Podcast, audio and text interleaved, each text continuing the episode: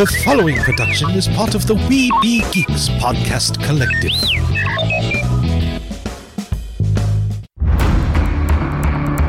From days long ago, from uncharted regions of the universe, comes a legend. The dream that came through a million years, that lived on through all the tears. It came here, the Fandom Nexus. Fabulous secret powers were revealed to our host as he plugged in his microphone. I have a podcast! Here he is, your Spider Pan, Jeremy.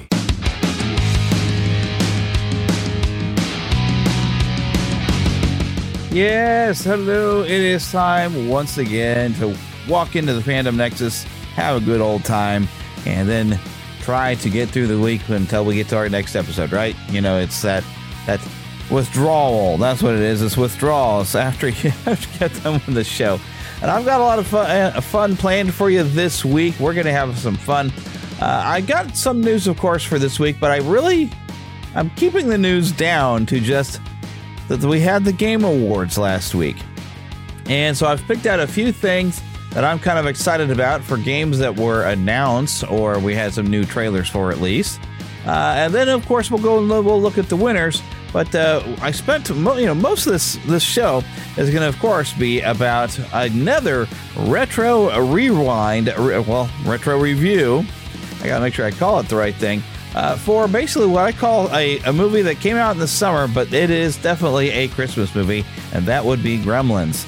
And of course, Emma will be joining us here on the show in order to talk about what she thought of it, as she's now seen it for the very first time. Uh, so that's of course a lot of different fun about there. And there's even some things that I meant to talk about with her that I completely forgot to talk about. So uh, we'll get to those. I'll just throw those in here as we get to the end of the show. But I want to point something out to you. There's going to be two versions of this show. I had to, to edit down the conversation uh, to kind of make it, you know, fit. Uh, but that also means that we have an unedited version of the conversation about Gremlins that I will be making available through Patreon. And also, uh, and I'll make sure I get links now in the show notes um, with Red Circle, where I'm hosting the show now. I can set up exclusive audio specifically for specific paid subscribers can get exclusive versions of shows and unedited. And I've already got a few things that I've moved into an exclusive territory. Uh, but I will make this available on a, an exclusive uh, channel and RSS feed.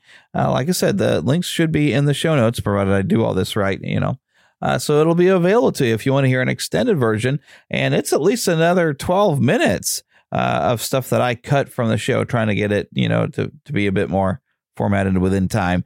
Uh, and also, it's, it's, a few side conversations and stuff like that where we we got a little bit from Gremlins, but we talk about some other movies and stuff like that. And so I've made that part of the exclusive content. So uh, being an exclusive member, you get some bonus episodes. It helps me pay for everything on the show. It's a win win situation. Plus, I'm making sure that that feed will not have those ads that you heard there at the beginning of the show and the ads that break in in the middle. Those ads won't be there. So yeah, become an exclusive member today or join our Patreon or well, become a patron on Patreon. Uh, those links will all be in the show notes, also on the website.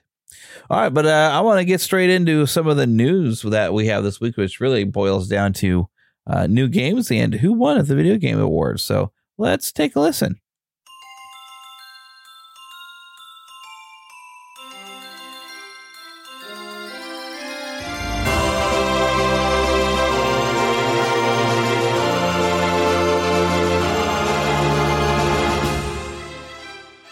Spanning the Disney and geek universe to bring you the best in comics, toys, movies, and entertainment. This is news from around Neverland. Well, here's a game I did not know was coming at all. I own an island off the coast of Costa Rica. Really spectacular, spared no expense. For this place, I wanted to show them something that wasn't an illusion. Something that was real.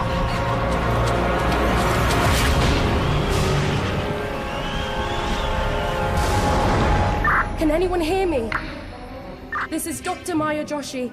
I've been left behind on Isla Nublar.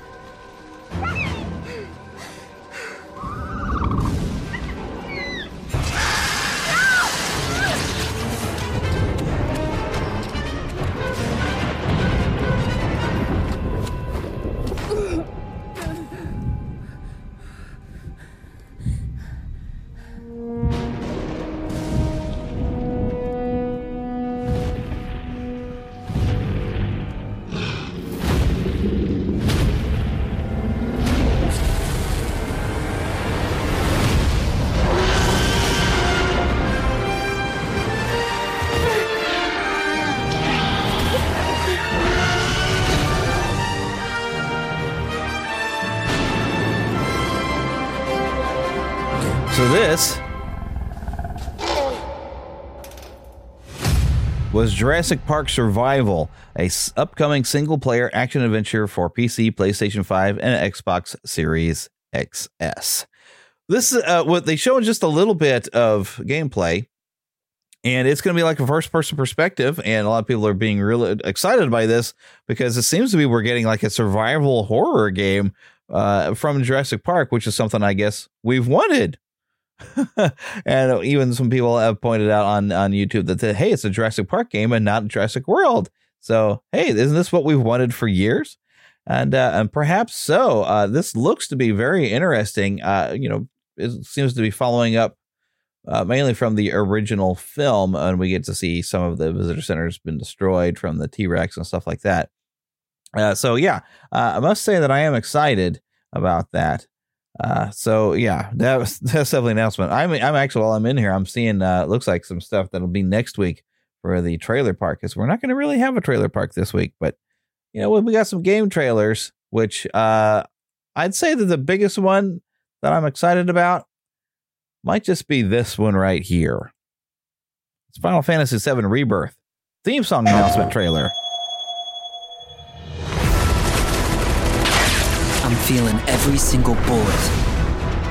Their ire manifests once more. Do not underestimate this foe. Your foe? Sephiroth. What am I supposed to do? Their luck runs out, but mine doesn't? I'm the only one who gets a pass? Sometimes I don't even know who I am. I forget things everyone else remembers just fine, and know things I've got no right knowing. Cloud, it's okay. You saved me before. Now it's my turn. Is it you, you, or is it the pooch? I'm just messing with you. That there is our man. When fate sets us a challenge, we must rise to meet it. Are you ready to rumble? Aerith, is there anything I can do for you? I want to help.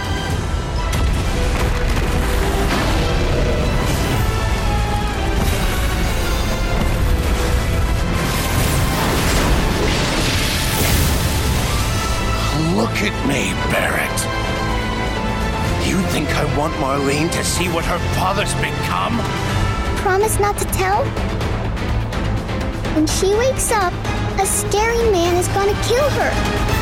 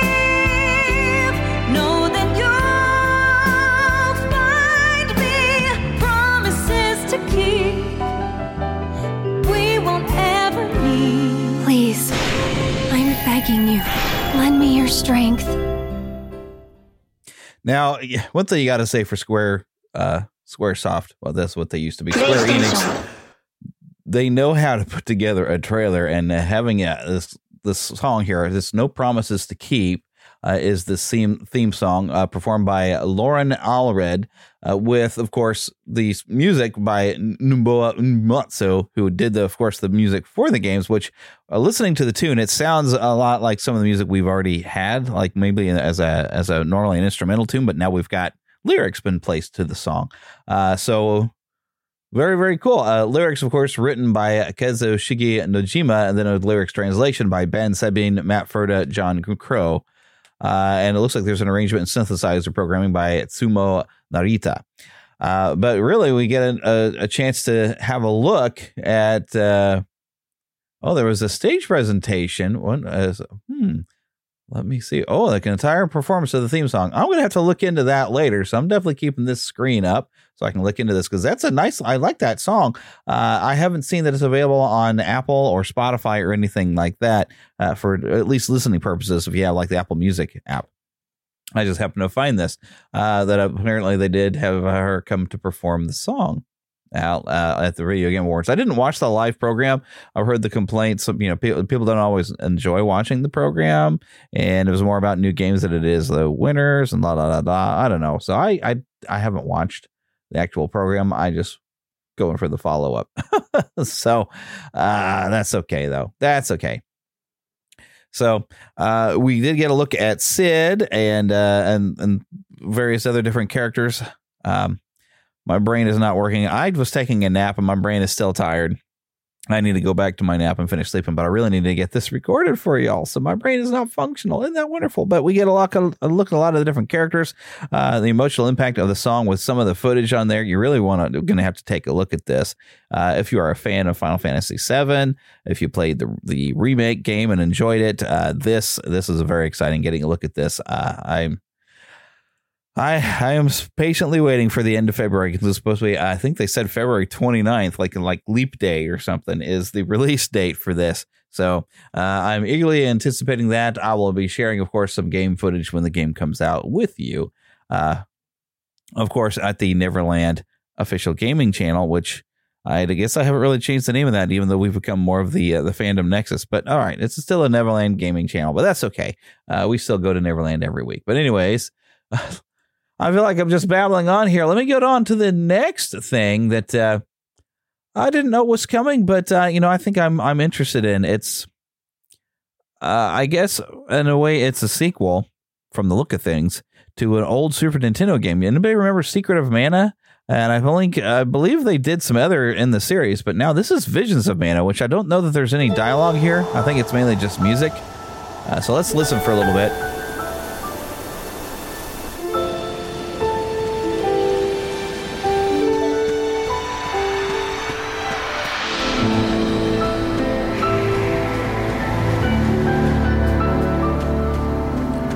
So this is mainly music. Uh, there's a little bit of why in the world have I got captions on and they're in French? uh, so I'm going to turn the volume down on this a little bit and uh, read for you what it says here on Square Enix's official YouTube channel. It says, For the first time in over 15 years, a brand new entry in the mainline Mana series arrives. Embark on a new adventure with Val, the newly appointed Soul Guard, as he sets off on a journey across the world to accompany his friend on her pilgrimage to the Tree of Mana. Experience action packed gameplay and explore a vibrant semi open 3D field, encountering fearsome foes and unlikely allies along the way. New adventure begins 2024.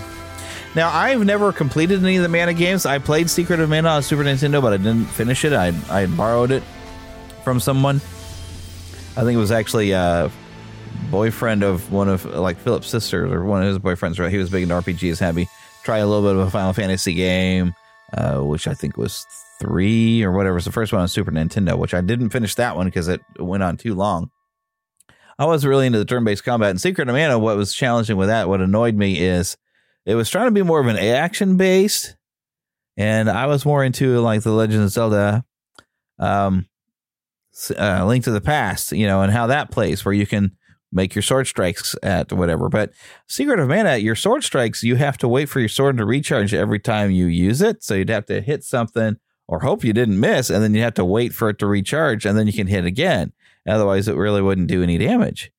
And that got kind of annoying. But uh, otherwise, I mean, it was a very, very cool game. And I, I would like to give another, I, I, I think I'm more patient now these days. Uh, I would like to give that another try. Uh, and they did do some sort of remake of the game of some sort.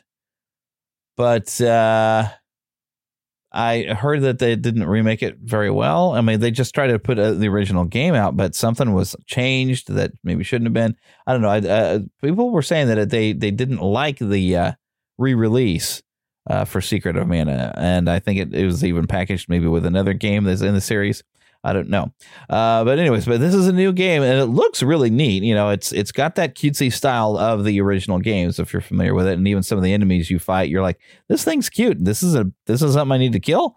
you know, so uh, you know, it's something I'm thinking I would might give it a try, and I don't think I'd have to be that familiar with the original stories because it's 15 years later. It's a new story, uh, so I think it you know it's within the same world of the Mana series, but I think I could dive in and uh, and and not be confused.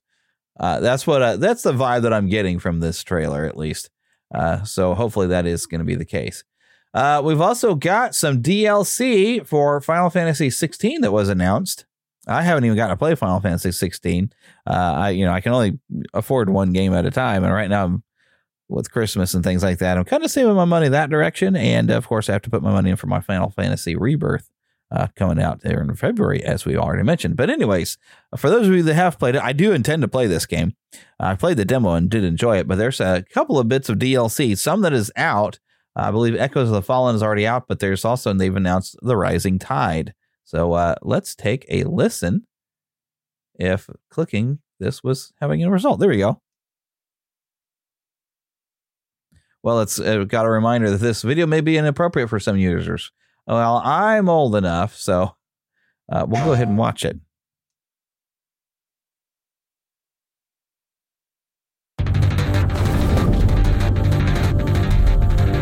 Someone's come to my attention, and I'll be damned if I know what to make of it. Some sort of crystal. Enlightened souls forged great and terrible weapons called the iconoclasts, from which icons derived their name, and turned them against each other in the Magitech War. It seems somebody's woken this place up. The question is, who? What the hell is an iconoclastic defense system? I've a feeling we're about to find out and that we will not like the answer. Then we better cut this short.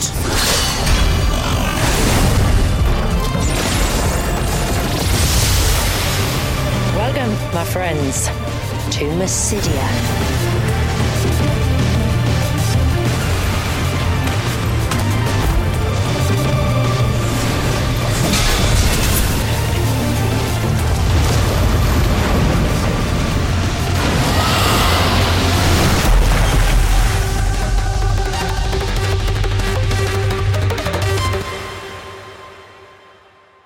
The Rising Tide is supposed to be available this spring. Um, and it basically it doesn't say a whole lot here. It says the epic story of Final Fantasy 16 moves ever onwards. Echoes of the Fallen is out now, and the Rising Tide is coming spring 2024. And actually, if you get an expansion pass that has both, you get a special discounted price, and that is also available right now. Uh, now, what one thing I will point out uh, or what I'm seeing on this that is uh, very interesting to me is it's like they they've got a little bit of sci-fi here with uh, with the look of something. I, am not sure what's going on, uh, but this you know the kind of the big deal about this game was uh, was getting more back into the the fantasy realm of things, and uh, this you know has it looks like something science fiction has dove into that world or something from the the look of things. So I am kind of curious of what's going on with that. Uh, so I don't know what's going on because I didn't I haven't played the game, but I do plan to. But that looks interesting. So yeah, that's definitely it's on my radar because I do plan on at least you know playing the games. Okay, so uh, I went and, uh, I went to a variety to get a list of the winners, and I'm to do them in a reverse order from how they've presented them on here because I think they got the biggest award at the top of the article. But let's just run through some of the winners from the Game Awards here. So, best esports event went to 2023 League of Legends World Championship. Uh, I won't read out all the nominees until we get up to the the bigger things. I'll look at the nominees. But best esports coach is Christine Potter Chi uh, for Evil Geniuses Valorant. Best esports team was JD Gaming for League of Legends. I would say the best esports team would be the ones that won, though, wouldn't it? Anyways, best esports athlete Lee Faker Song Hyuk uh, for League of Legends. Best esports game, Valorant. I've never even heard of that game. It's by Riot Games. Content creator of the year, Ironmouse. Now, I don't know exactly what they mean by content creator. Is that like whoever's streaming the game and who they like best? I don't know. Most anticipated game, and I can agree with this Final Fantasy VII Rebirth by Square Enix. Uh, other nom- I'll list the, the other nominations, which was Hades 2 from Supergiant, uh, Like a Dragon, Infinite Wealth, Star Wars Outlaws, and Tekken 8. Player's Voice, Baldur's Gate 3, Larian Studios. No, I'm not sure exactly, you know, they because they're not naming actors here. But other nominees was the Cyberpunk 2077 Phantom Liberty, uh, Genshin Impact, Marvel Spider-Man 2 from Insomniac, obviously, and Legend of Zelda Tears of the Kingdom, which really don't have a lot of dialogue, but I guess whew, wow, you know counts as voices, right? Most best multiplayer presented by Discord, Baldur's Gate 3. Best sports racing is Forza Motorsport. Best sim or strategy game went to Pikmin 4. Best family game went to Super Mario Brothers Wonder, which you know, looks very cool. I you know I don't pick up a lot of Nintendo games because Nintendo they they need to come down on price when the game gets a little older. I think. Best fighting game was Street Fighter Six. Uh, nominees include God of Rock, never heard of that, Mortal Kombat 1, Nickelodeon All Star Brawl 2, and Pocket Bravery. Best RPG went to Baldur's Gate 3. It was up against Final Fantasy 16, Lies of P, Sea of Stars, which I thoroughly enjoyed, and Starfield, which has had a lot of talk over the last month or so. Best action adventure game went to The Legend of Zelda Tears of the Kingdom. It went up against Alan Wake 2, Spider Man 2, and Resident Evil 4, including also Star Wars Jedi Survivor. That's high praise. That's a, you know, I haven't played every game on that list, but that's, yeah, I've played two of the games out of the list, but there's uh, definitely some other ones that uh, are big and uh, on my radar for I'm going to play everything on this list, probably except for Tears of the Kingdom that won, because I didn't like Breath of the Wild that much mainly because I got tired of the weapon breaking system, and I don't know that that changed. But you know, it's a Legend Zelda game. I probably will end up playing it at some point. but of course, even waiting a long time for it to be a, a used game and buying it used, I'm still going to pay pretty much the same amount that it is as a full price game. What is wrong with you, Nintendo?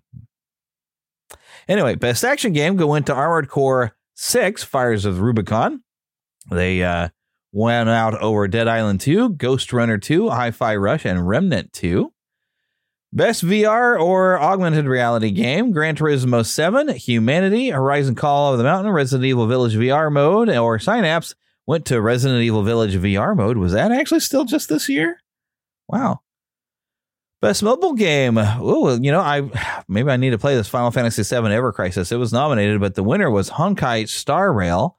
Other nominees included Hello Kitty Island Adventure, Monster Hunter Now, and Terra Nil. Best debut any game went to Cocoon. Huh. I don't think it's linked to the movie. Uh, other nominees, uh, or nominees other than, you know, because Cocoon won.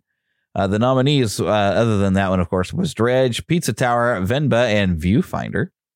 Best independent game was Sea of Stars. Uh, I did play that one. I really enjoyed that. That was uh, free when I got it at first. It was available for me for free. Now you're going to have to pay for it, but it's definitely worth it. Uh, other nominees was, of course, Cocoon, Dave the Diver, Dredge, and Viewfinder. So I guess uh, there's a difference between a debut versus best indie game. So not all these companies necessarily debuted. Uh, but uh, yeah, I guess I see Sea of Stars was not listed as a debut game, uh, Sabotage Studio or debut, whatever how you're gonna say it. But Sabotage Studio, I guess, has had some other stuff before. Best community support was given to Baldur's Gate 3. Best ongoing game went to Cyberpunk 2077. I guess that was that will include like DLC because uh, there was some DLC released this year.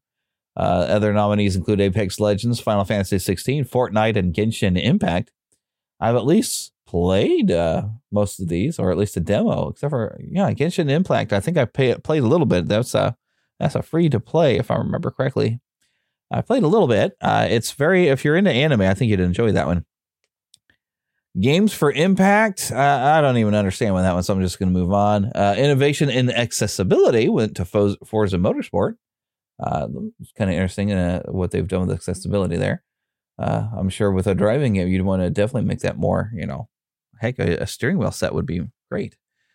Best performance went to Neil Newbon for Baldur's Gate 3, beating out Ben Starr for Final Fantasy 16, Cameron Monaghan and Star Wars Jedi Survivor, Idris Elba. Holy cow, you beat Idris Elba for Cyberpunk 2077 uh, Phantom Liberty, Melanie Liburd or Libard for Alan Wake 2, and Yuri Lowenthal, Marvel Spider-Man 2, the voice of Spider-Man in those games.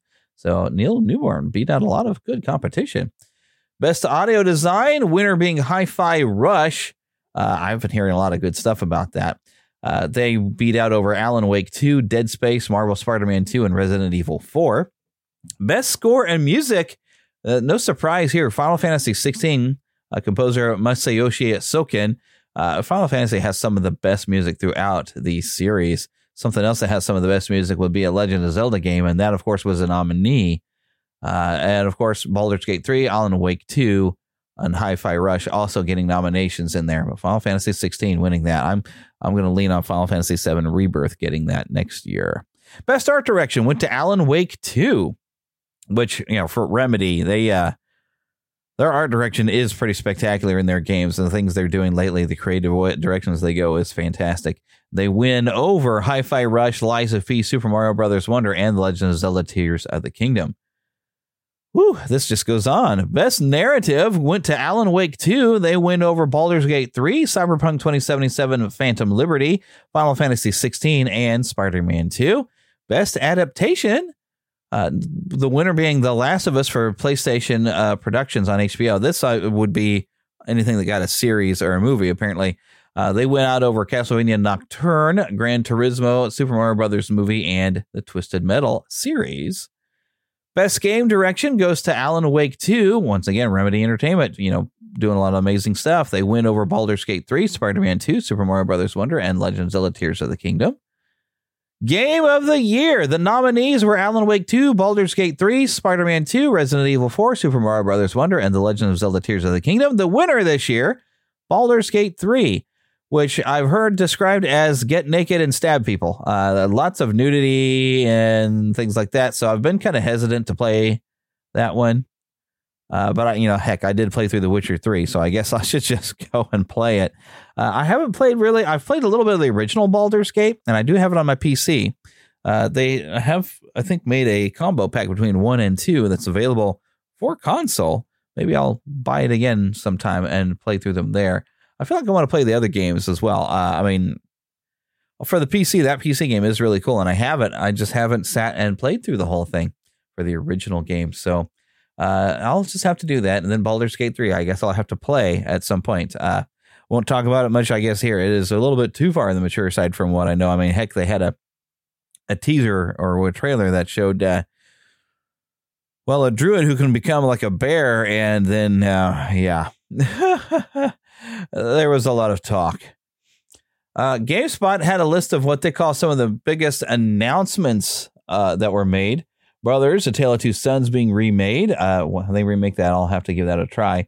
Pony Island 2, Panda Circus, The Rise of the Golden Idol, Usual June, Harmonium the Musical, Windblown, very anime looking uh, type of thing, Thrasher, Dredge X Dave the Diver. I guess that's a crossover because Dave the Diver, I think, is something that, uh, yeah, it was an independent hit.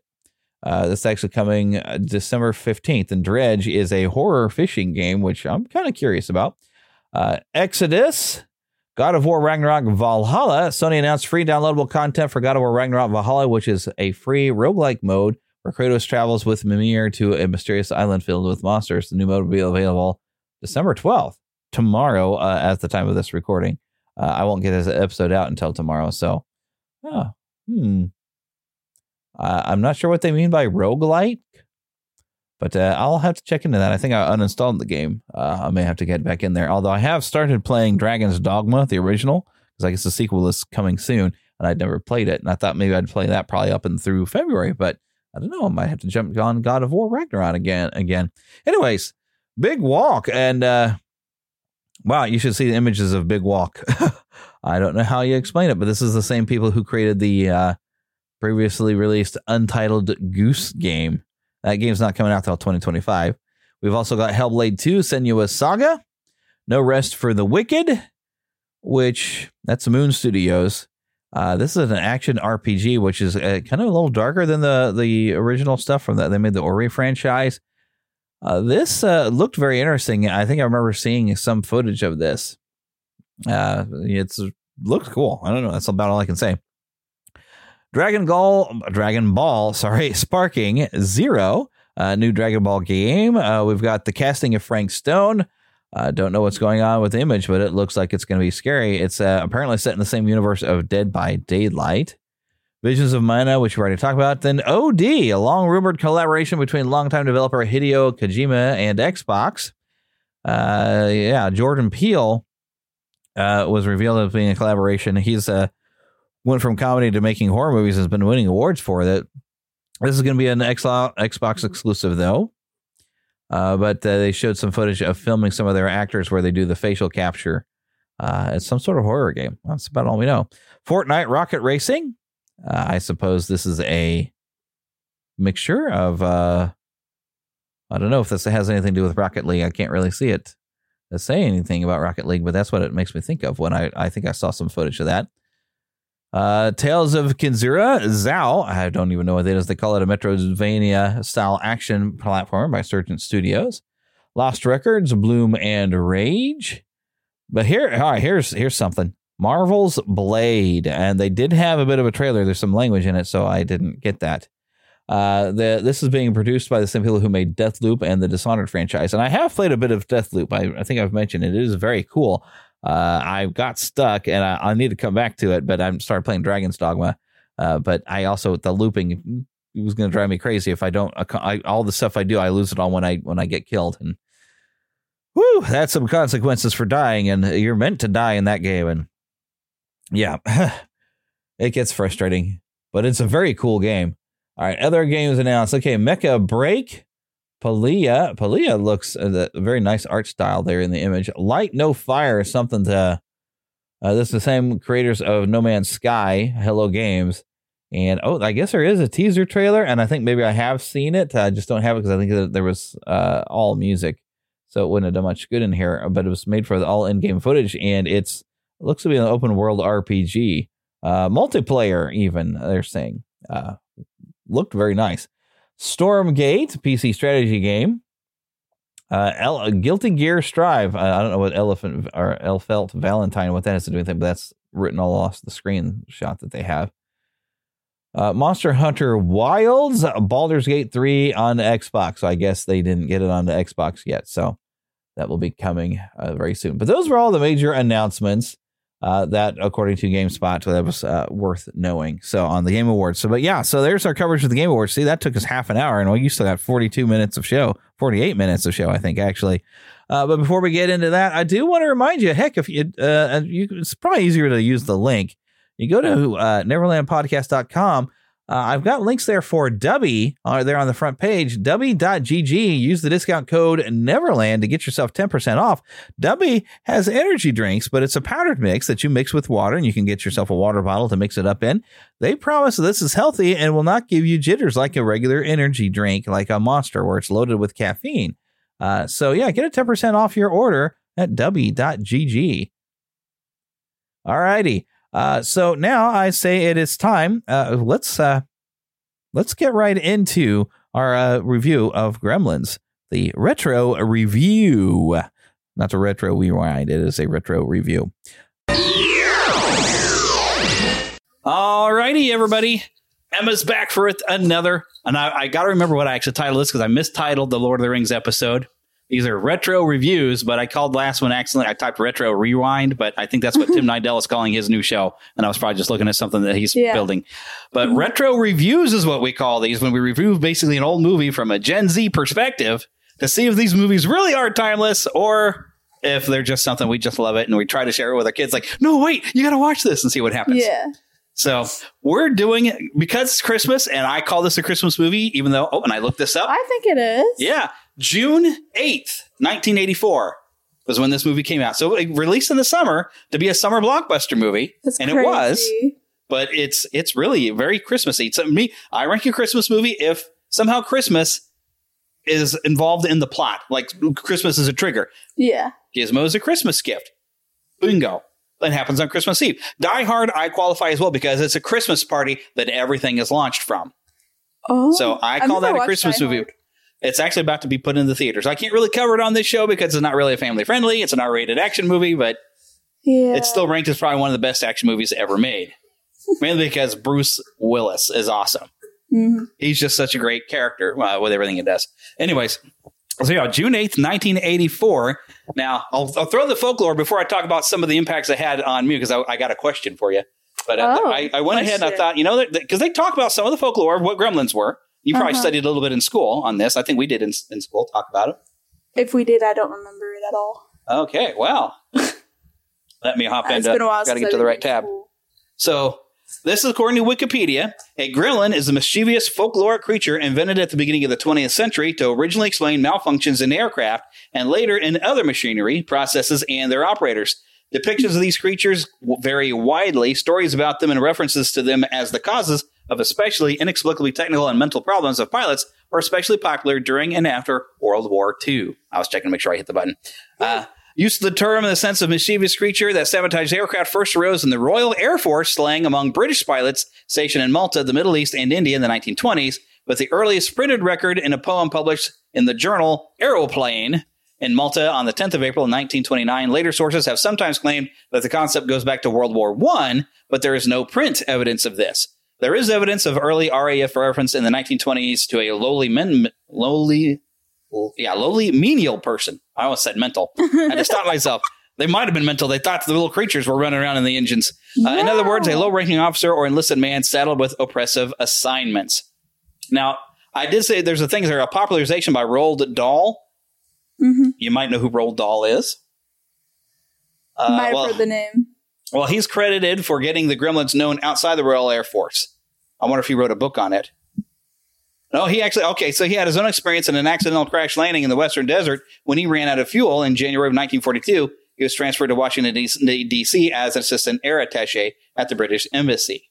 And he wrote his first children's novel, The Gremlins, in which gremlins were tiny men who lived in RAF fighters. In the same novel, Dahl called the wives of gremlins Fifinellas, their male children widgets, and their female children fibbergibbets. well, he was good at uh, coming up with fun, uh, weird words like uh, Oompa Loompa. Oh. If I say Oompa Loompa, you're like, oh, Yeah, yeah. So Wonka. this is the guy who wrote Willy Wonka, the BFG, which Disney made a movie of, the Big Friendly Giant, which I don't think that cry. that movie doesn't get enough credit. I thought it was great. It was so good. I liked it. It was I remember cute. watching. I watched it one time. It's been a while. I might have to rewatch, but Uh, it was also, so good. James and the Giant Peach, which I think I need to watch again because I watched it. I don't think I, I I caught everything out of it when the first time I watched it. I it. might have watched that when I was younger. I don't remember. Yeah, it's it's one of the ones I think I need to give it another try because I remember kind of Yeah. falling asleep. But I've Uh-huh. listened to another podcast, kind of compared that to the book and everything. I was like, you know, this wasn't such a bad story. It's weird, uh, but Roald Dahl was a prolific children's author, and he had big issues with television because he said, Yeah. no, kids should be reading books, and I'll write them for them. You know. Yeah. Of course, he grew up with radio, and probably you know because you can still use your imagination with radio. And he, I felt the TV, you know, you don't have any imagination in there, and you know, he's kind of got a point, you know. So Yeah. I think that's why he has the character Mike Teavee there. he's like, that's one of the bad kids, as he watches TV.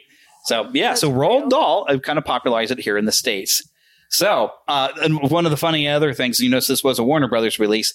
There's a classic Bugs Bunny cartoon with a gremlin that gets on on a plane with Bugs Bunny, and this is one of the few times that Bugs Bunny is being tormented by something. Normally, Bugs Bunny is like, "Oh, you're trying to hunt me. I'm going to have fun with you."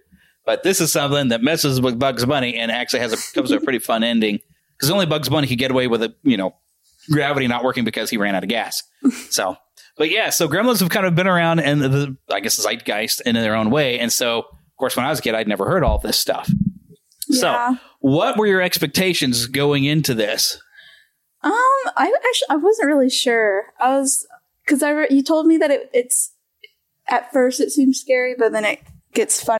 But you said it was like it seemed scary at first, but then it's funnier. Mm-hmm. Um, I, like like halfway through, I had to pause because I didn't. I did not agree with the sounds that they made. they were nasty. It was like I don't know. I just don't like. I have like a like a, a noise sensory issue.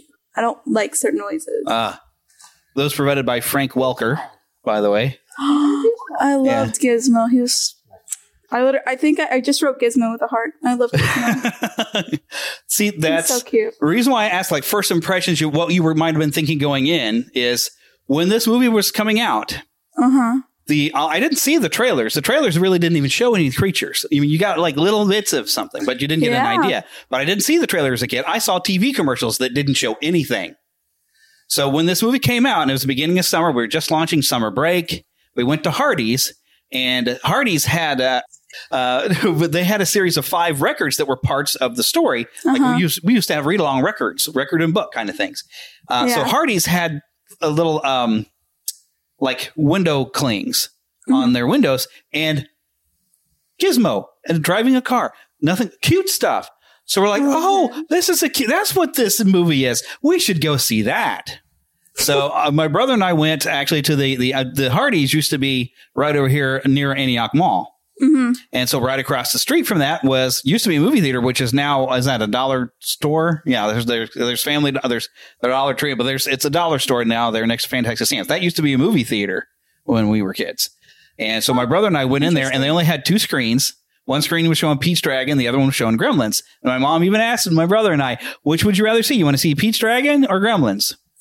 Now, the reason why I mentioned this, I didn't see Pete's Dragon until I was an adult, uh, for one, but we went in there. But when Gremlins turned to a scary scene, the whole kitchen thing, I remember looking at my brother and says, maybe we should have gone to Pete's Dragon. I was terrified. Didn't know that about five minutes later I'd be laughing my head off. Yeah, it, So- it was so funny. hmm So we had expectations that were completely thrown for me. Yeah. Because it even starts out cute. Knowing that it's something, because you'd seen what the gremlins were going to look like, apparently. Because you said that you didn't like the look of something. Like pictures here and there, but yeah. so you knew that was like coming. So were you kind of half wondering, like, okay, well, this is going to go bad any minute now? Eh, I don't know. I don't think I was like really expecting whatever happened. You knew something was like, okay, there's supposed to be some sort of horror thing coming out here. yeah, yeah, because he was told not to feed them after midnight, here. hmm and he did it anyway. Yeah. So I was like, ooh. He kind of got set up. It was like an anticipation thing because it was just like waiting to see what would happen. Yeah. It was really interesting. Yeah, and that the first part of the movie, and it's I, I what one of the things I appreciate is setting up the small town. Now, the the fun part is, and this probably didn't click for you. The first time you see um, Kingston Falls, you got this nice wide shot when the title comes up. Was there anything about that that looked familiar? Um, no. All right, well, it didn't click because the fun part is you just watched the movie that was filmed after this was filmed on that same set, Back to the Future. The town square there, and if you look even at the opening shot on Gremlin, when they have the title up, you can kind of see where the clock tower is. You can see some of the pillars, but they, you know, had that town square where the Chris, the Christmas trees are being sold kind of in the middle of it. But that's that same set that's on Universal's lot that they also did Back to the Future and a bunch of other films. Oh, now that you now that you say See, that, now- yeah. now you're like, oh, Now I'm thinking back to when it, he was Mhm. walking. Through, I was like, huh, that, So, it did look familiar. the main, other than neighborhoods, the main area of all the stuff you saw in town was around on that town square. I'd forgotten about it. I uh, I remember that now too. Now that you mentioned it, because I've seen all of those, and once you said that, I'm like, yeah, it does. It does ring a bell now. Now I was like, why does this all look so familiar? But yeah, Gremlins is one of my favorites, and yes, it is a Christmas movie, and Gizmo's my favorite. Yes. He's so cute. In fact, the funny thing is, is and, and- and this will be another big clue thing for her. Uh, Heather's been trying to figure out what to get me for Christmas, and I've dropped several hints that for years, and Target has had this. They have a little singing gizmo that sings his little, and he does a little dance. Well, I'll get into the, like the toy things here later though, because holy cow, there were toys Oh yeah, I've seen. back in the day. I, I I've by. Christmas time. Uh, but I we'll- assume they would be little toys for Gizmo. especially Gizmo. He's so cute. That's all I have to say about him. He's so cute. He was I love him. adorable, and it's amazing how they did this because you had a, a series of different puppets. Mm-hmm. Uh, of course, uh, you'd have you can tell some hand puppets they could use because they had a, a large Gizmo head to get those tight shots where it was more animated. He could express and all this stuff. You had a smaller one that was slightly limited, who worked a little bit like the Doozers in Fraggle Rock, which you'd have no idea what I'm talking about. But No. my listeners will know the Doozers from Fraggle Rock. Good So, for them. But you know, but a lot of simple stuff. Uh, oh, and I, the guy's name was Carl. I think Salis. Uh, he was the one who who was designed all the puppets and everything. Yeah, I, I think I wrote a note somewhere about like I was kind of curious on how like they came to make the Gremlins and Gizmo and all that because that looks really interesting to me. It's amazing. Well, Steven Spielberg was producer on this, and he was he was yeah, known for effects. I, think I saw his name pop up a couple times Mhm. in the credits, maybe about three, three, four Yeah. times. and you did see, you know, the Amblin Entertainment logo comes up at the end of the Mhm, credits. mhm. Uh, I, this might have been the first film I think that was put out as an Amblin. Uh, it's not the first time he was a producer. There's also a movie name called Poltergeist. Maybe next Halloween if you've never seen it. Oh, Poltergeist terrified me as a child. I can watch it as an I'll watch adult and enjoy it. horror movie. I love horror movies. her, her dad Ryan is still is shaking his head. That He's movie. afraid of snakes. I, like, Why did it have to be snakes? yeah, exactly. Yeah. I, I I- I appreciate they probably would had to have gone through a lot of different dogs that would react well to the puppet and not just Yeah. bark at it because you notice a few times Barney comes over and licks the ear or whatever. He just like he took it as this real and this it was his little friend. no, Completely real to the so dog. Cute. So I'm I'm sure the one part that wasn't quite real. I don't, I- well, I think Barney kind of barks when he's hung up on the Christmas lights, uh, which is one of your first clues that something's wrong. Yes, I saw that. And I remember I I Uh, one thing I've I've observed, um, and I, I haven't watched. There's an animated series that's on on Max now where they try to give some backstory to Mogwais. Uh, which the, the what's the problem I have with it is they're calling him Gizmo, and no, he didn't get the Gizmo until Randall Peltzner named him Gizmo because he seemed to Yeah. like to tinker with my inventions, you know that kind of thing. Which was your first indication that they were smarter than they seem. Um, did you find your note? Yeah, it just says Barney question mark hanging question mark. You're like, how'd that happen? So yeah, I kind of knew they were they were sitting in that little box gossiping. yes, you knew they were up to no good. They were gossiping. Yeah. Well, what I what I've taken to to notice is Gizmo seems to be the rare exception to Mogwai. They might all be mischievous Uh-huh. Uh-huh. because he knows it's trouble when as soon as he's wet, and he springs out the five others. Yeah, he knows because he's over there. like so many times. Uh oh, and I was like, oh, he's so cute. He Eh. reminds me of a toddler. I want one. Uh, everybody wanted one I, except I for literally said when I, as soon as I saw him pop up, I was like, I want one. My friend was sitting right there. I was like, I want one. yes. But Gizmo seems to know if he multiplies, the other Mogwai are not going to have his same disposition. Mhm, They're They all have already different little. personalities. I wrote that in my notes on my phone. Yeah. They all have different. Not as much as if you ever want to sit and watch Gremlins 2, they're even more variants of, of personalities and they even did different looks for them. And they, they, and the Gremlins Yeah. 2 kind of makes fun of the first movie because there's stuff that if you tried to think on it doesn't make any sense. And they make fun of it and it's Yeah. funny that way and it's more life. And Heather actually likes the second one better because it's, it doesn't have any scary moments to it whatsoever. It's, just funny. it's just funny. It's just it's just silly. Because really when you look at the gremlins they're just cartoon characters with reptilian skin Mhm. which you don't think of. I did notice though watching this time and i because i do have a dark sense of humor. Did you catch there were some occasional things that okay i see how that's funny. Like when the mom's upstairs and suddenly the songs particularly do you hear what i hear? Because literally she's hearing something. It's like am i hearing that? I'm alone in this house. Why am i hearing this? It's funny in a weird way. Wrote a note for her, and all I said was "girl boss." Yeah she whoops some butt Uh huh. don't mess with mrs peltzner She ate that Or up. Peltzer. Oh yeah, it's Love kind of her. gross. that whole scene is really nasty. I I think I wrote several times. I kept writing "you" yeah. um, because just like anything that came from them was nasty looking. yeah, which is a fun part. I actually, I- something else I looked up.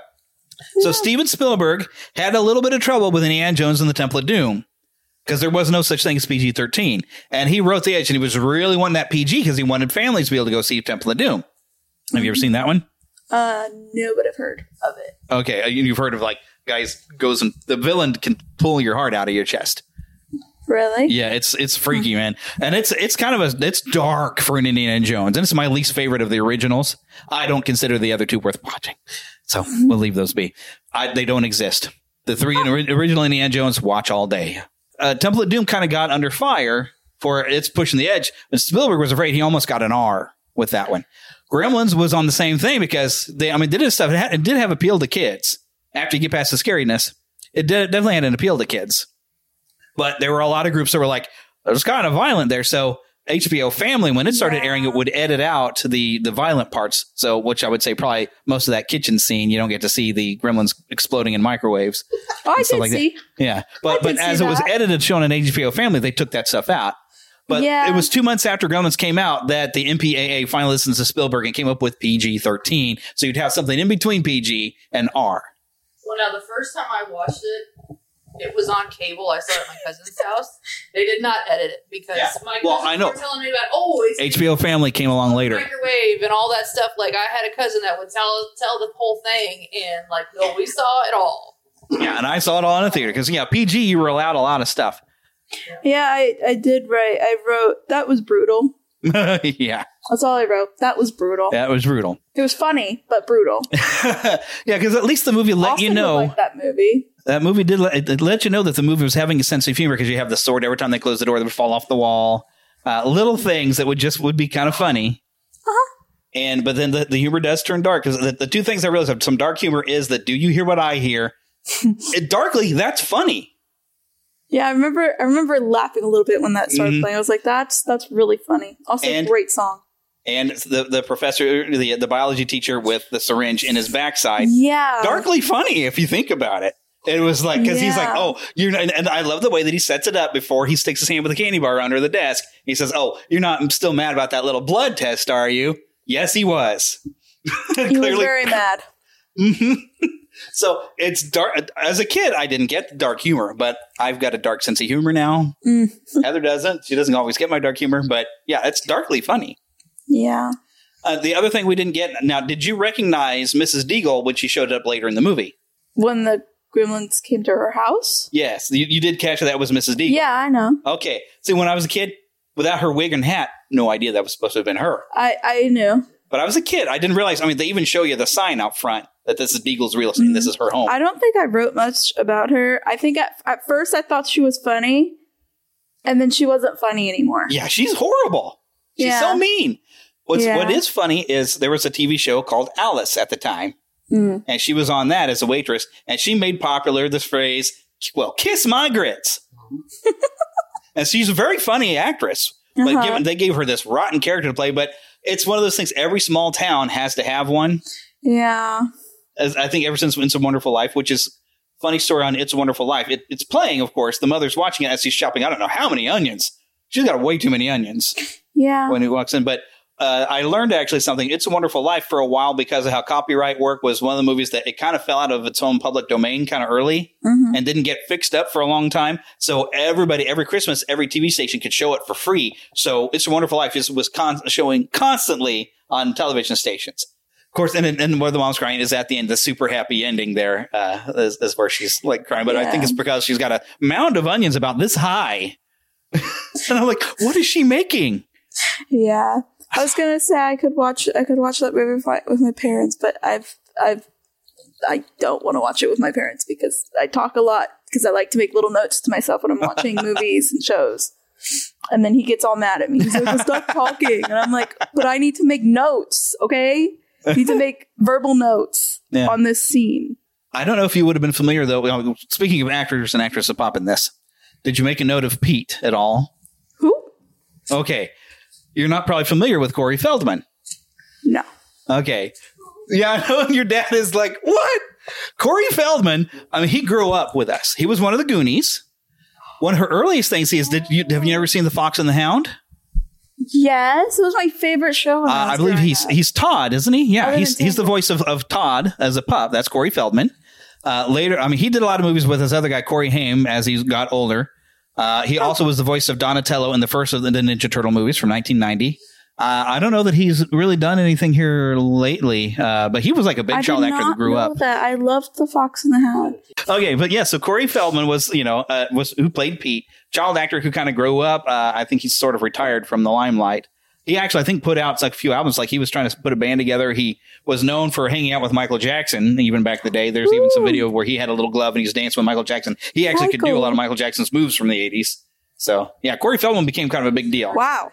Some of the other casts that uh, uh, family friendly podcast, how to get into this, but there's something that I find funny, even though I've never seen this movie. Fast Times at Ridgemont High. I am familiar with the scene. They have it on Netflix. I saw it the other day. You watched the whole thing? No, Okay. I just I saw it on Netflix somewhere. I was like, I don't do R-rated comedies, but I am familiar with a scene where this is this was after Gremlins, but Phoebe Cates, who played Kate, uh, Judge Reinhold, who plays kind of the jerk yup, uh, yuppie guy at the bank, who's like, "Well, I'm 23, I'm going to be a billionaire." All this stuff. that guy. Oh, uh, That's Judge Reinhold. Gerald, right? Yeah, Gerald. Nice catch because he's only in that one little bit. He doesn't come back the rest of the movie. I don't know why.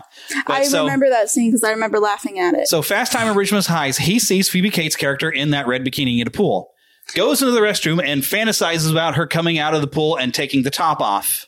Oh. And that's where I'm going to leave that from what I know of that scene. She's more known for that than in Gremlins. I'd prefer to think of her in Gremlins because that's the the the try to pure being that I'm trying to be. but that's it's kind of it's a pop culture thing. It has to kind of be mentioned. But it's I find it funny Yeah. that he's in the movie and he's also creeping on her in Gremlins as he is in Fast Times at Richmond High yeah. because he's just like, when you come see my apartment, and you never did see my apartment. I love her come back on that. I didn't see your old one either. I loved her. I think Mhm. I wrote like one note about her. Um, What's the note? That she was pretty because I was like, I was like, she has like, I, she has like a nice facial structure. I don't know. I I remember making a note that she was pretty. See, the note I would have put, because this is the one part of the movie that annoys me. What? Did it make any sense for her to have this issue with Christmas? And did we need this scene of this horrible No. story about her father? I I literally I paused when um they were walking and she's talking about the suicide rates during Christmas. I paused, looked at my friend, and I said, There was no reason for that. yeah. Absolutely none. And then you, you get you get her reasons for not liking Christmas later, but did Yeah. that that, that really makes her, her entire character based on the fact that she doesn't like Christmas because her father had the tragic accident. I don't I didn't understand it because they didn't really put it into the plot all Right. that much. It got brought up twice. And, And that was about I, it. I mean, I can see maybe they're trying to develop some character, but if if that somehow or another her thing against Christmas would have come up to be helpful or something to come back in an important way instead of just being this real downer, Mm-hmm. it would have made sense. But in Gremlins 2, they make fun of this. They have a little scene where she's like, "Oh, don't even talk presidents to me." Remember, once one time where me and my mother were sitting on a bench at a park, and this guy he looked just like Abraham Lincoln. He walked up and he said, "Hello, little girl," and that's as far as she gets because somebody pulls her right out of there. So, and that's their way of making fun of how stupid that was. The oh, she doesn't like presidency because you don't get the whole story of Abraham Lincoln, but she's starting to tell this, and then somebody just pulls her right out. That is So- so funny. The Gremlins 2, it really does make fun of it. They even have a guy who's like, well, wait a minute. What about, what if you're on an airplane and, and he started eating something, but then he crossed the date line and now it's after midnight and he's still eating it? Mm. Or what if he got a crumb in there and then he swallowed the crumb after that? Now he didn't eat that before, you know, they have a whole lot of things that people are questioning Billy about after he's trying to tell him, Oh, you know, when, whether it goes Billy. wrong. I I like his hair. His hair looks really soft. I want to know how he got it like that. Uh, one other thing you probably didn't catch, it's a little fun Easter egg, is okay, so you see, you know, because Billy's, you know, trying to be an artist, cartoonist, and you see occasionally he's drawing something. Uh huh. Well, he's showing his drawings actually to the guy who made those drawings at one point. Do you know the name Chuck Jones? Mm. You ever seen How the Grinch Stole Christmas? yes. Chuck Jones was the director of that. He did made several Looney Tunes. He did a lot of Tom and Jerry uh, with Hanna Oh. Barbera. Uh, he's basically the one. Most of those Bugs Bunny, those Roadrunner cartoons, Chuck Jones. My brother loves those Roadrunner Mhm. cartoons. Yeah, Chuck Jones definitely had his own sort of style, but that's actually Chuck Jones there you see in the bar that Billy's showing his art to. They just give him a cameo just because he he drew those the stuff that you were going to see that Billy was supposed to be drawing. Chuck Mhm. Jones drew that for them. Uh, he he's passed away unfortunately, but he was one of the Oh. greatest animators. I still like to say one of the, the top animators was uh, Iwerks. Mhm. Uh, I mean, he's he's the guy that sure you know maybe uh, Walt Disney came up with Mickey Mouse and did the first drawings, but Ub Iwerks is the one who animated those early Mickey Mouse ones, and they're Mhm. brilliant. Uh, so Ub Iwerks is still my top.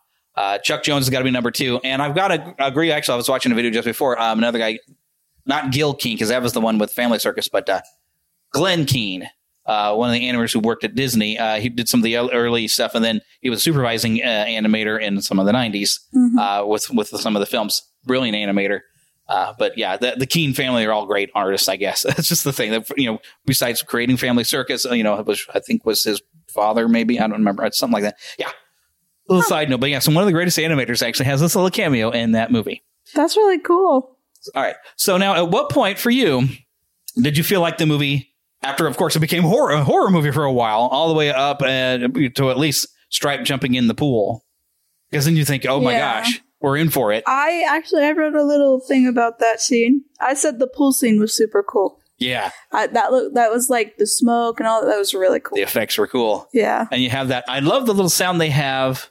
That they would do.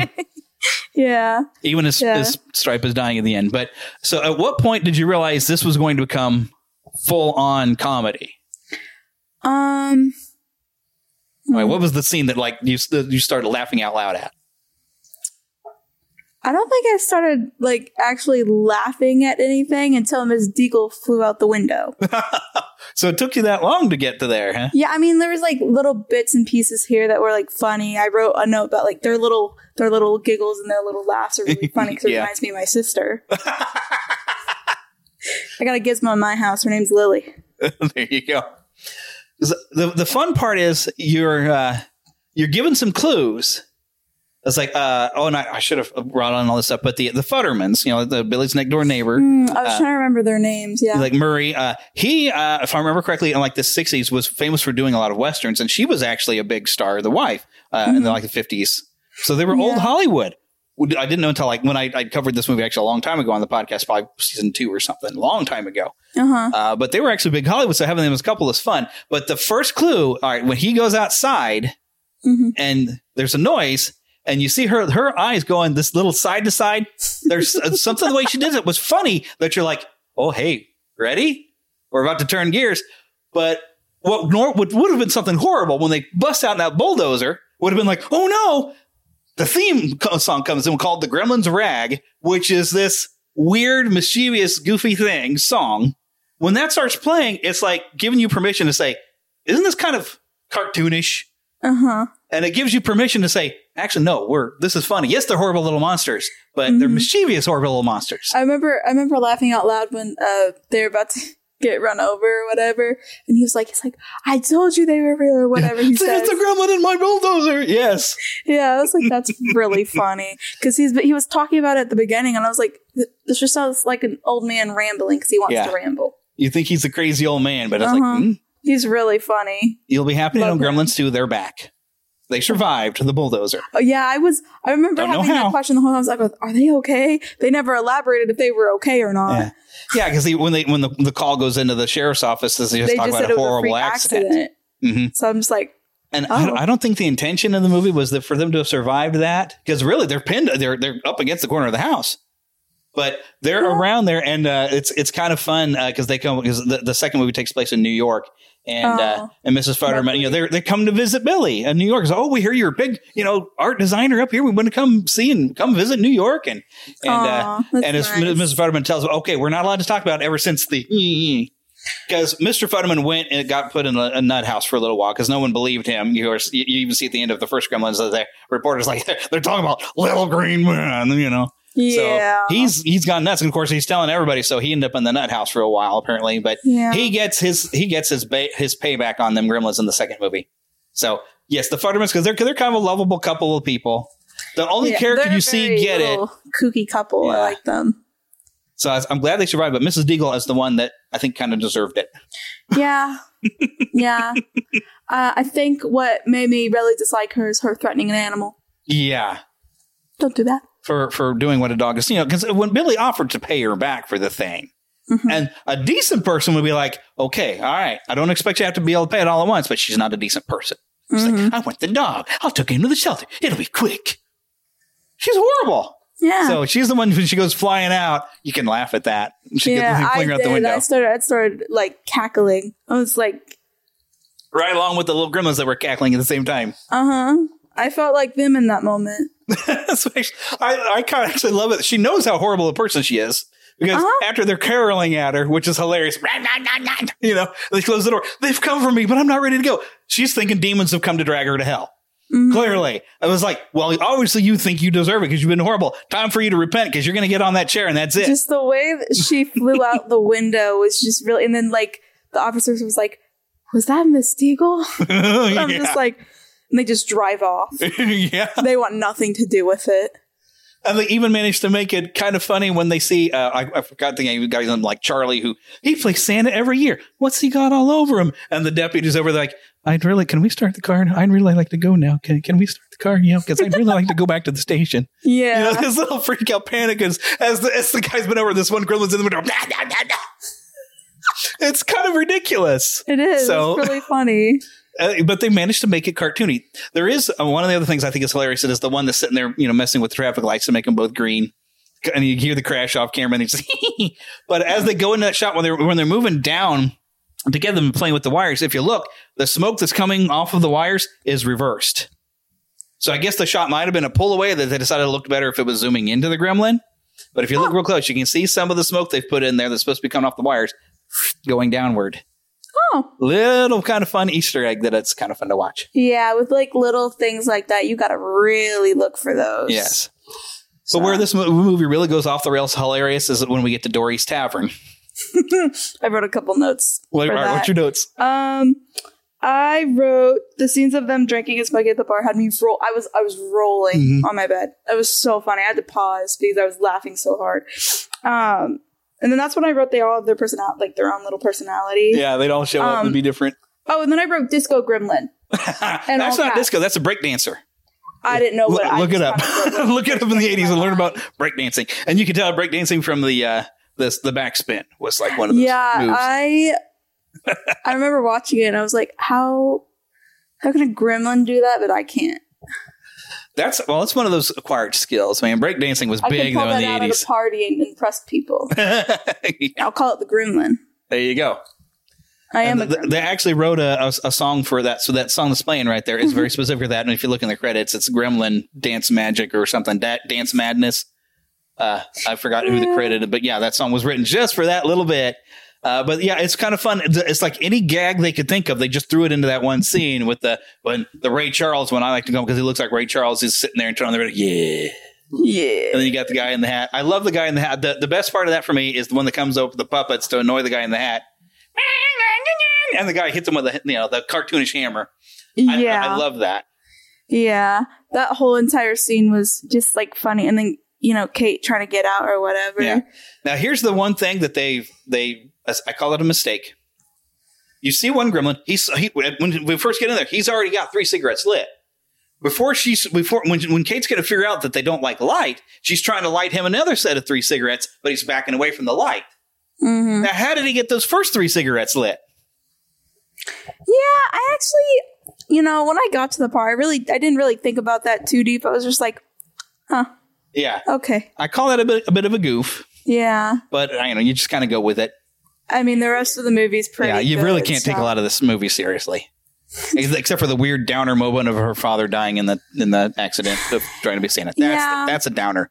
But really, you just don't take this movie Why seriously. would you even? Why would you even think that was a good idea to climb in your chimney like that? Why? In what world? Yeah, I mean, my my dad chooses to not have hair most of the time, and I don't think he would even choose to climb down our chimney now. yeah. No, It's you know it's I know it's one of them things. Well, there's have you ever heard there's a a comedy song called "There's Something Stuck in the Chimney" or "There's Mm. Something in the Chimney." Hmm. It's a it's a, a comedy group and it's an album called Twisted Christmas that came out I think like late '80s or something. It's the Uh-huh. same one. If you ever hear uh, the restroom door said "Gentlemen," Mm-hmm. um, what's the other ones? That they, there's there's stuff that they play on the radio. Uh, the one who- the- like the Christmas stations, whatever. They'll play some of their stuff, uh, but they'll they'll sometimes they'll play there's something in the chimney, and we don't know what it is, but it's been there since last Christmas. And then by like the end of the end line of the song is like, "I'll be waiting up for Santa like I did last year, but my brother said he's already here." Because Santa got stuck in their chimney. That's Yeah. that's Yeah, I have a dark sense of humor. It's funny. Yes, I It's a dark sense of humor. Uh, So my other favorite thing besides, of course, the bar is getting into the theater when they're watching Snow White. I thought that was so funny. That was my favorite scene out of everything. Milk that was duds. so- yeah, milk duds. They said that a couple times, and then them singing Yep. along. I was like, dude, they should have casted them in the Snow White movie. That'd have been awesome. what are What are they doing? Snow White and the Seven Gremlins. Yeah, maybe more than seven. Uh, the the two bits of that they're like my favorites is you have one who's sitting there and he's watching the movie like this and you see a gremlin kind of walk by he just kind of looks at him go by no big deal but then you see immediately after is just nothing but like a cartoonish hammer as another gremlin's just going to thump him in the head for no good reason There's like one that like th- they kept throwing stuff while they were trying to watch the movie, and I was like, huh. Gremlins are a lot nicer than human beings would be. Uh, they're kind of unruly theater stuff in a patrons theater, they get mad at you. yeah gremlins are kind of unruly and I, we've we've been in some movies with some unruly teenagers uh haunting in venice comes to mind yeah Hmm. so they, they're acting like the worst people in theater that you've actually have probably been in a theater with so They're but it's so funny funny. Yeah. Uh, and I even a, a little throw in that I think is also funny is the one that's wearing Mickey Mouse ears. hmm I saw that. I don't know why that makes me giggle every time. It's like, where did he get those? I don't know. I have no idea. You don't question the don't, yeah, don't you don't question. question. Don't question them. Uh, another fun bit that I don't know if you would have caught how funny this would have been, how clever this was. Okay, so Steven Spielberg, Amblin Entertainment, Mhm. also Warner Brothers, Mhm. uh, for, was distributing. Uh huh. So now Spielberg, of course, didn't direct. It was, it was directed by Joe Dante, written by Chris Columbus, who would later go on to direct Harry Potter and the Sorcerer's Stone, Home Alone, stuff like that. I love Harry Chris Potter. Columbus, great filmmaker. I Uh, love I, like I like his two Harry Potter movies best. I could talk about Harry Potter for hours. I'm sure. And one particular scene when they get to Montgomery Ward, which I was my second job ever was working in Montgomery Ward in the paint department at the Metro North Mall. Monkey Wards, that's right. Uh, when they're in the Montgomery Ward and you have the shot that pans across the toy section, Mm-hmm. you see, of course, uh, Bugs Bunny plushes and Sylvester plushes.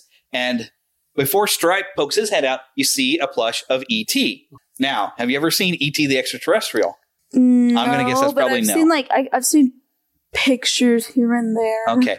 Well, there's a scene uh, in E.T. the Extraterrestrial where E.T.'s hiding from their mother, and he hides in the plush toys and pretends to be a toy. So that little shot was kind of a nod to E.T. They put an E.T. toy amongst all the plushes That's where brilliant. Stripe is hiding. Hmm. So it's kind of a fun, cute little nod, and I appreciate because E.T. is one of my all-time movies. That it's one of the ones that's the best, but I can't watch it all the time because it tears me up. Gremlins, fortunately, is one. I'm trying to steer it back. Gremlins is fortunately one of the movies I can watch every year and enjoy it every time, despite it is traumatic. Even when Stripe's last you know, skeleton comes out, it's traumatic. Yeah, I. Uh, Watch this now. I found that really, really disgusting. Yeah, it's a lot of gross out stuff. But again, I don't like some of the sounds that there was either. Oh, So- and I wanted to get back onto that. So Frank Welker, or Howie Mandel, well, I think did the voice of Gizmo in this one before he was really famous, but he got known for his voice. He did the second one, but he used to use that voice on a cartoon he did called Bobby's World because it was this voice. He would kind of you know tell stories on his kid. Doing, Mhm. doing the voice, which I think he was Gizmo originally, but all the other creatures was Frank Welker. Frank Welker, if you look him up, has voiced nearly every creature in since the '60s, and Huh. everything from Futurama being the weird little whatever. What's the guy's That's name? That's such a weird profession. Yeah, but he's he, but he's also he's Fred and Scooby Doo. He played Ray Stantz in the Real Ghostbusters cartoon. He he's voiced so many characters. He's even got to be Garfield at one point for an animated series. I love Garfield. if you look Frank Welker up, he is um, speaking of Transformers, Megatron. That was Frank Welker. Frank Welker is one of the greatest voice Oh. actors of all time. I would rank him above Mel Blanc just because he can do weird animal and creature voices. He can do animal voices that you'd believe. Uh, he's a Aku, not Aku. That's Apu. What's the name of the monkey in Aladdin? Abu. Abu. He's Abu, the monkey, because he can do creature voices. I mean, he's he's older than dirt now. very, very talented. I will give him that. yes. I just have, again, The- noise sensory issues. Yeah. I well, don't you're like supposed to certain not like the noises. Gremlins voices. I guess they're supposed to be horrid. You know. Well, I didn't mind their voices all that much. Oh my gosh. Yeah. all Oh, that. not so much the voices, Yeah. but the squelchy noises. I didn't. I mean, I all I said for that is I just didn't like the noises. Other than that, I did think the Gizmo Kaka thing was really funny. I, I wrote I wrote that down. I just well, I wrote the quote. Quote. I didn't say anything else but the quote. It was funny. You actually, I, I, I only noticed. I think this time, despite having watched this so many times, the uh, the the gremlin before you even get, get a look, good look at them, that's running around the biology classroom Mm-hmm. as uh, you because he bumps into a, a thing as he, he runs past, and you see something get knocked over. Mm-hmm. You hear a thump, so he's he's hurt himself, and you actually hear him go caca. So it's basically like you know his caca would be poop. So it's Yeah. kind of like you know in Star Wars poodoo. It's the same mm. when they yell poodoo, you know what they mean. Yeah. Yeah. As as those who have heard the Doctor Demento, song "Shaving Cream," be nice and clean. Mhm. yes, there's a song. It's funny. Trust me. Mm. it's a mm. joke. Oh, he stepped in a big pile of shaving cream. Be nice and clean. Yes, you get the idea. I'm sure. So yeah, Yeah. when they go caca, you know what they're trying to, you know. Yeah. Yeah. But it's funny. Where did they? Where did he learn the word caca? I don't know. Uh, I don't know. I, maybe they're smarter than human beings are. I have no idea. they're smarter than we think because I mean they, they actually set up because what's what I find interesting and maybe I never picked up on it until I was watching it again this morning. Going back to Barney getting strung up by on the Christmas lights, it's right after Randall Peltzer, the dad, is saying, "I bet these could replace the family dog." And of course, I love how the way Barney is like, and but Stripe hears that, it's like, "Oh, replace the family dog? Okay." Well, they string up the dog. And interesting that so that night after he says that, that that's when they string up Barney. Mhm. Oh, they know they know English. They, of Oh course, and we show the Gizmo knows Chinese as well. You know, They're literally just like little children, hmm but worse. mean little children. If they could get worse, if children could get worse, that's Yes. what they would be. The other part that almost kind of gets me though every time on this one, hi Billy. Oh, it's so cute. The ending, Just melts me. the ending. I cried a little, Oh. bit, just a tiny bit. I was like, no, not Gizmo. Not Yeah, he's Gizmo. gotta go. Bring him back. Well, I miss did. Gizmo. Uh, in fact, while doing a, a quick follow up on this to make sure I had all the you know directors and whatnot, Mm-hmm. Gremlins three might finally happen. They're they've been hinting to try to get a Gremlins three for the longest time, Mhm. and they've talked to uh, Zach, the actor who played Billy, uh, and he's they're apparently they're actually really close to finally getting a Gremlins three because Gizmo's still around. Ooh. And as the the animated series that's on Max right now shows that Gizmo was very ancient. He's been around since well, like I forgot I forgot what time period. I need to watch.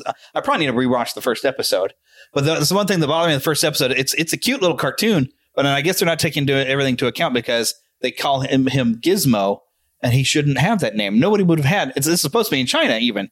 They would not have had the word Gizmo anyway. And Yeah. he gets the name from Randall Peltzer. He might he, he should have had a little Mogwai name. It would have been neat to kind of learn that name, but I guess they wanted to let everybody to know, yes, this is Gizmo.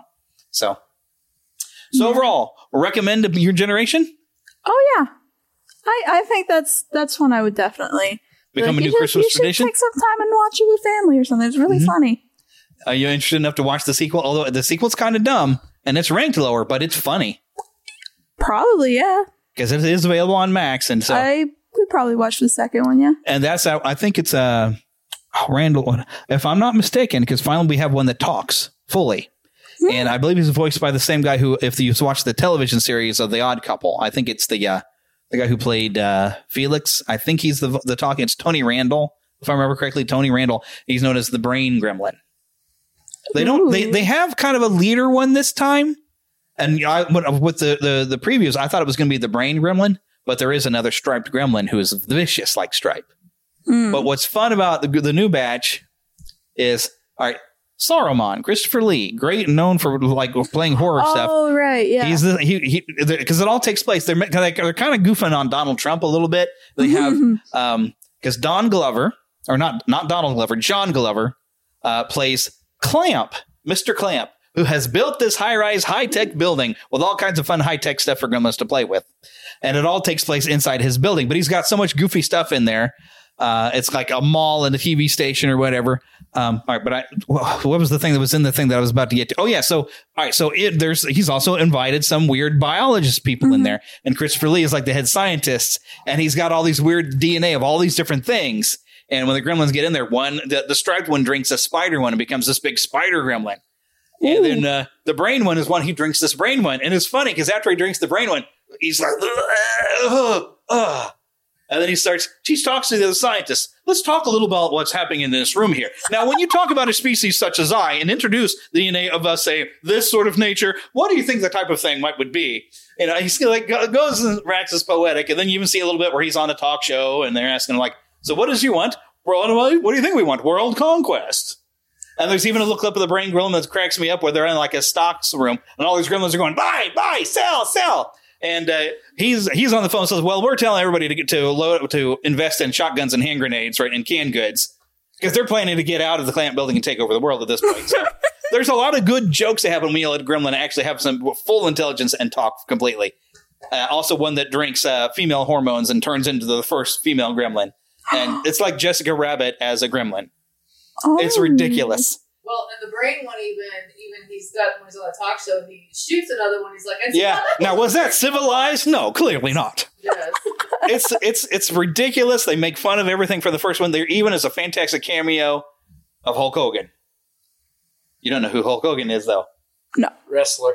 Yeah, he was a wrestler. He was the wrestler back in the '80s. He was the WWF before his WWE champion for the longest time. Uh, He's he's still around, but I mean, he's he's long retired. Uh, but he still pops up every once in a while, Hall of Famer and everything. But there's this great scene where, uh, like, you're watching the movie and like, uh, like Christopher Lee's giving this whole thing. It's like there are some genes man was not meant to splice because they think they actually created the Gremlins. They have no idea where they came from, so they think it must have been taken from their lab. You know. So he's he's got to making this big speech about there are some genes not meant to splice, and the film suddenly starts messing up and, and burns through. And you're like, what just happened? And then suddenly you hear, and you see like shadows of gremlins walking past screen, and they start putting on, I guess, what's supposed to be like adult movie or whatever. It's supposed to be girls that were supposed to be naked, I guess, playing volleyball, but you don't see anything because you see heads or whatever. But they're like, ha ha, laughing. And then all of a sudden we cut to an outside of a movie theater, and this mother's going over with the two kids and talks to the theater manager. She's like, oh, what are you up to, Sean? I mean, this is worse than the first one. It's like, well, what's going on? It's, oh, oh, apparently we have gremlins in the projection booth. So you, you see the story, of the manager of the theater go out there and duck down inside the, the theater room. It's like, hey, excuse me, uh, we have gremlins up in the projection booth. Could you do something?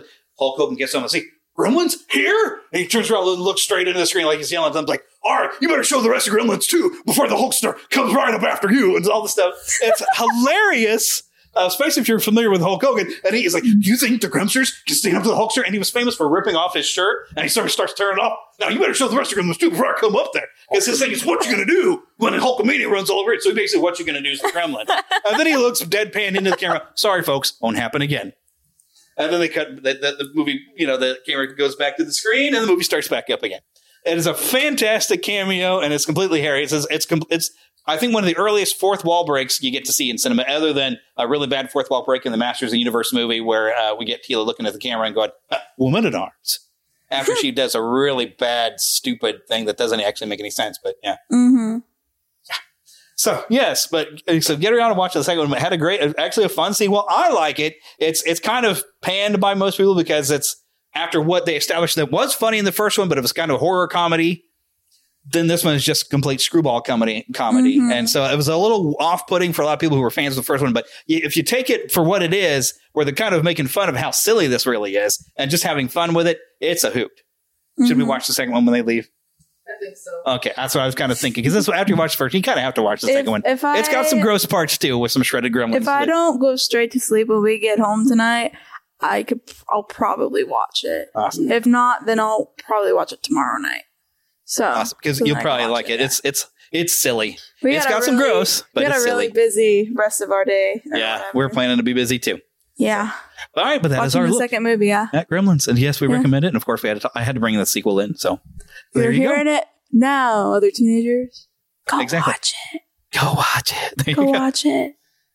With Milk Duds. Milk duds. Okay, as we wrap this up, uh, there are some bits that I didn't get to mention.